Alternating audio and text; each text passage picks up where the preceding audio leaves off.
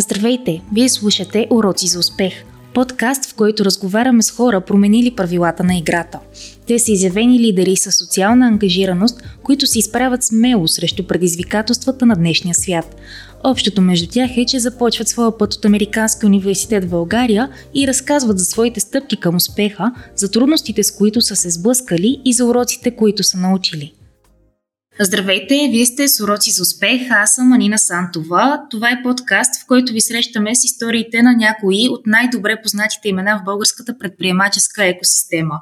Общото между тях са две неща, че са завършили Американския университет в България и са променили и продължават да променят правилата на играта.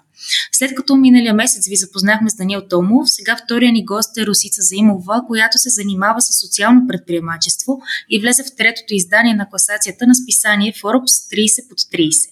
Тя е съосновател и партньор в компанията Dalberg Data Insights, която изработва инструменти за интерпретиране на данни, полезни за решение на редица социални проблеми. Свързваме се с нея онлайн, тъй като тя се намира в далечна Уганда, но е готова да преподаде своите уроци. Здравей, Русица! Здравейте, Анина! Първият ми въпрос е по-общ, доколкото вие сте в една, така да наречем, успешна класация на Forbes. Какво значи самото понятие успех? Мисля, че всички сме наясно, че то е доста рестегливо и всеки го определя по различен начин. Да, наистина, успехът е, е нещо доста разтегливо, както каза. И за мен успеха наистина е в това да можеш да помогнеш на други хора, а, на хората, които са близки до теб, на хората, с които работиш, на обществото като цяло, а, да достигне пълния си потенциал. И ако би трябвало да израза успеха за мен в едно изречение, то това е наистина да помогнеш на хората, с които прекарваш време, най-близките около теб, на хората, с които работиш, ам, на обществото като цяло, да използва да достигне до пълния си потенциал. Добре, в този епизод ще пробваме да влезем в твоите обувки, за да стигнем до там, където си ти днес. Началната ни точка ще бъде Американския университет. Защо реши да следваш там и какви ценни уроци научи? Първо, защо реших да следвам там? Аз завърших гимназията, математическата гимназия в Благоевград и много хора, много ученици от гимназията всъщност имаха АОБГ като мечта да учат там. И това наистина повлия и за мен и за сестра ми и близначка, с която учихме заедно там. И в същото време имахме една-две приятелки, които а, бяха почнали да учат там и на нас ни хареса начина им на живот, начина им на виждане на света, след като вече бяха започнали да учат в АОБГ. И това накара и мен и сестра ми а, да кандидатстваме и да, ни, и да, и да следваме в, в АОБГ. Супер, а добре, какво се случи след това? Какво беше като преживяване, като урок за теб да учиш там? АЛБГ ти дава доста широк поглед върху възможностите, които са пред нас. А, благодарение на средата, в която попадаме, на професорите и колегите, с които се сблъскваме, а, различните мнения, култури, а, гледни точки и така нататък.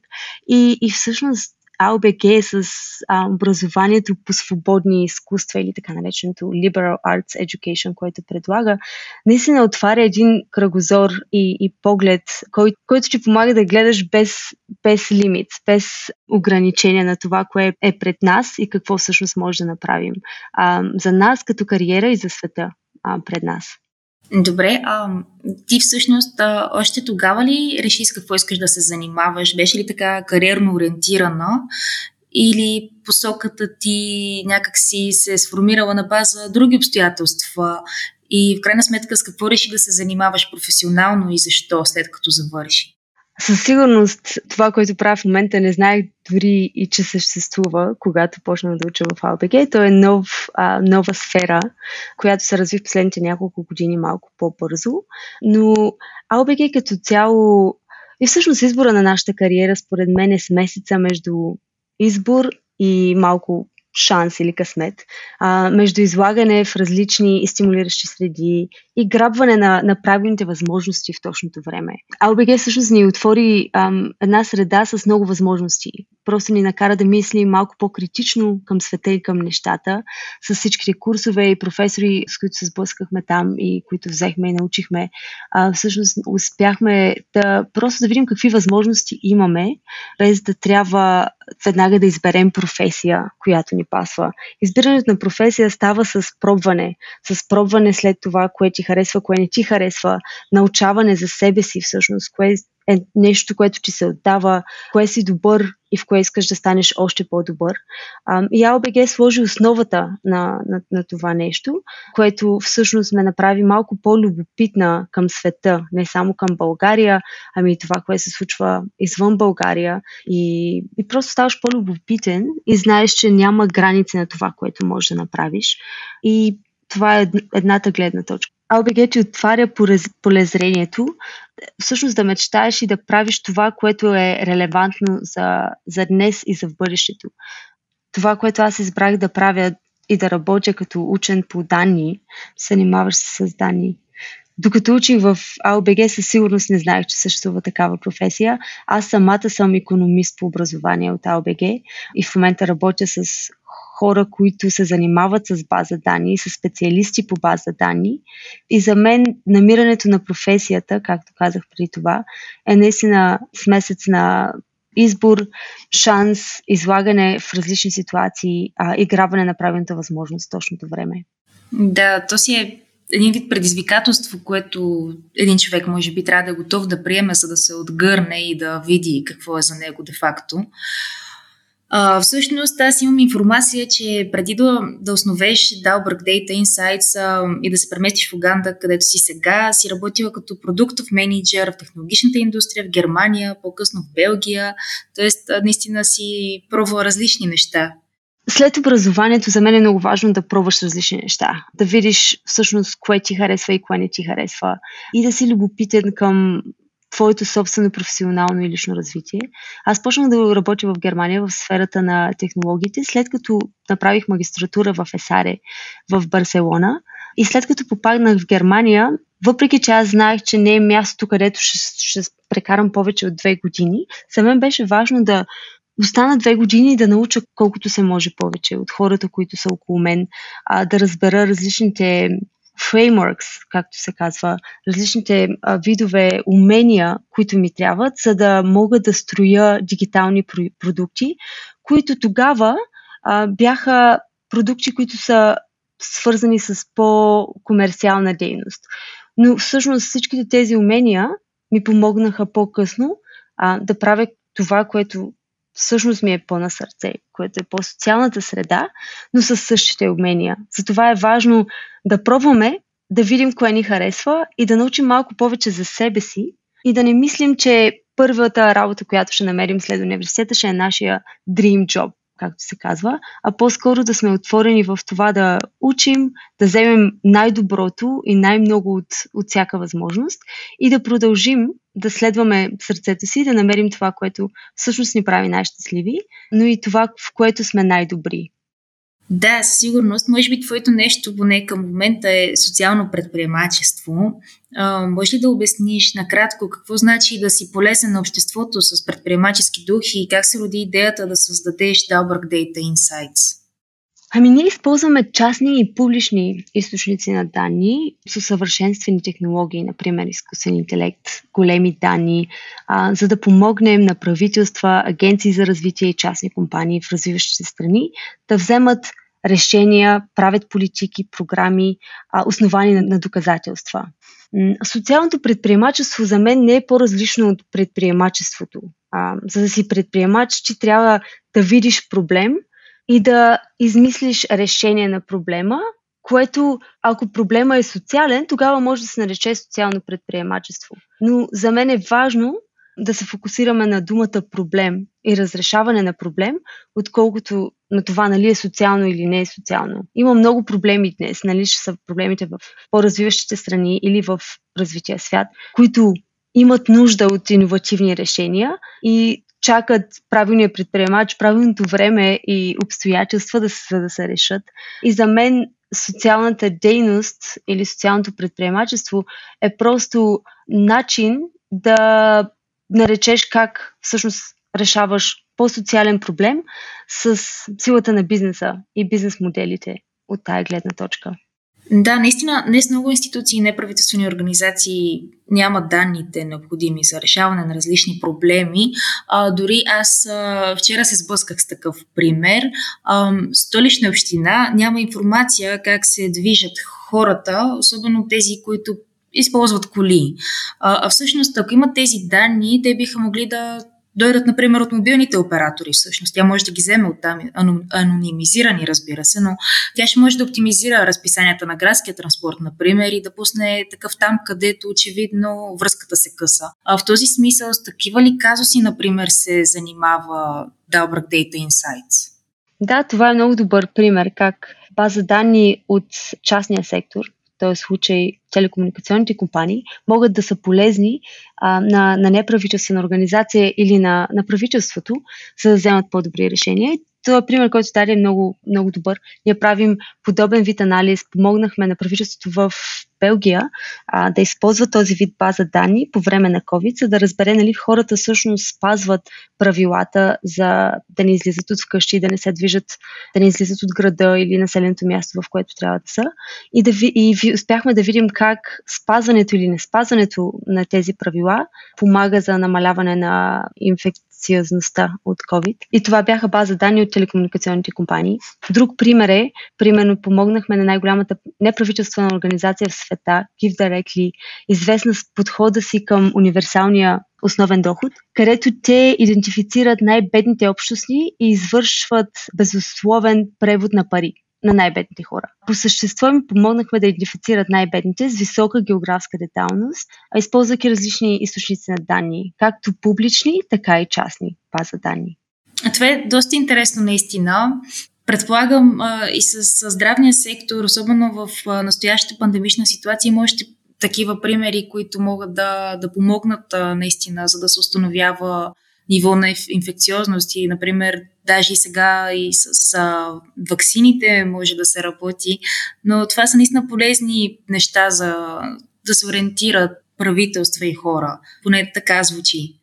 Да, и последната една година, особено с COVID ситуацията, ние почнахме да работим с правителствата в Гвинея, Коморските острови и Мадагаскар по проект с Глобалния алианс за вакцинация, така наречените ГАВИ, Global Alliance for Vaccination.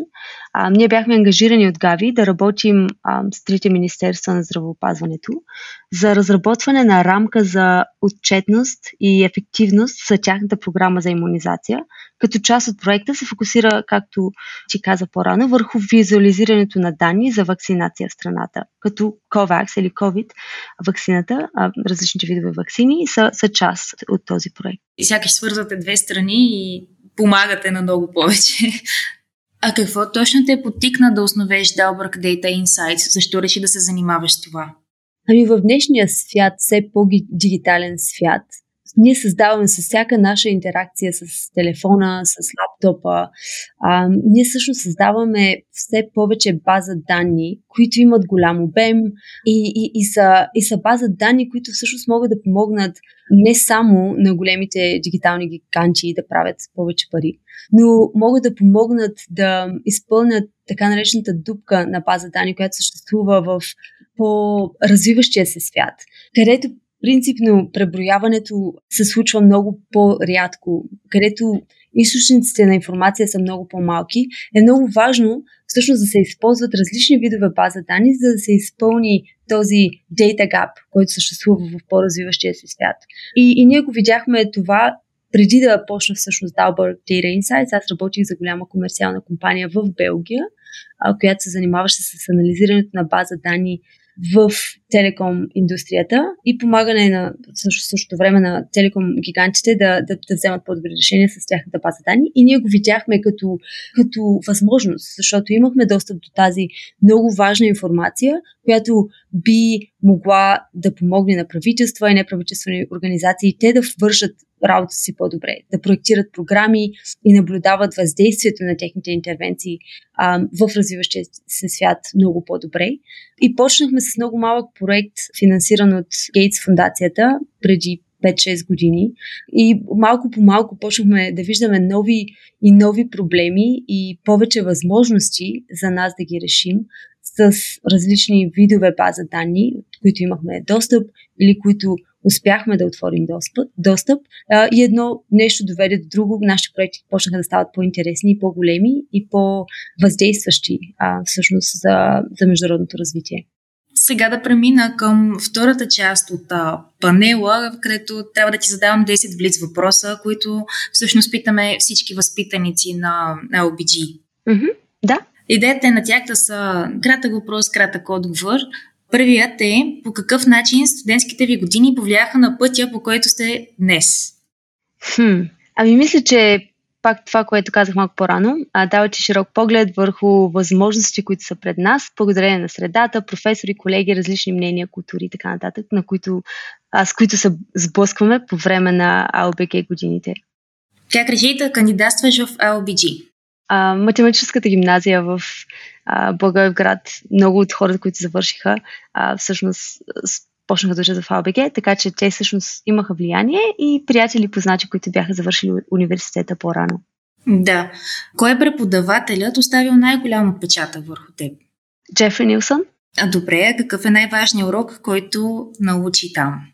М- със сигурност най-важната част от обучението и от а, това преживяване са хората, с които се срещнахме и с които станахме приятели до, до днес. Каква си представяше, че ще станеш, когато започнеш да учиш в университета? Ох, а, със сигурност не е това, което правя в момента. По-скоро нещо свързано с маркетинг, а, с бизнес, а, но изобщо не си представях света и реалността, с която се сблъсквам днес. Как според теб си измерва успеха в живота? Свързано с това, което казах малко по-рано, а, това как си успял всъщност да въздействаш на хората около теб, как си успял да промениш техния живот в положителна посока. А, мисля, че по това се приличаме с Даниел Томов от Илеван, който беше гост на, на предния подкаст. Да, той наистина каза нещо, нещо в този дух също. Кои са трите урока, които научи през последната година?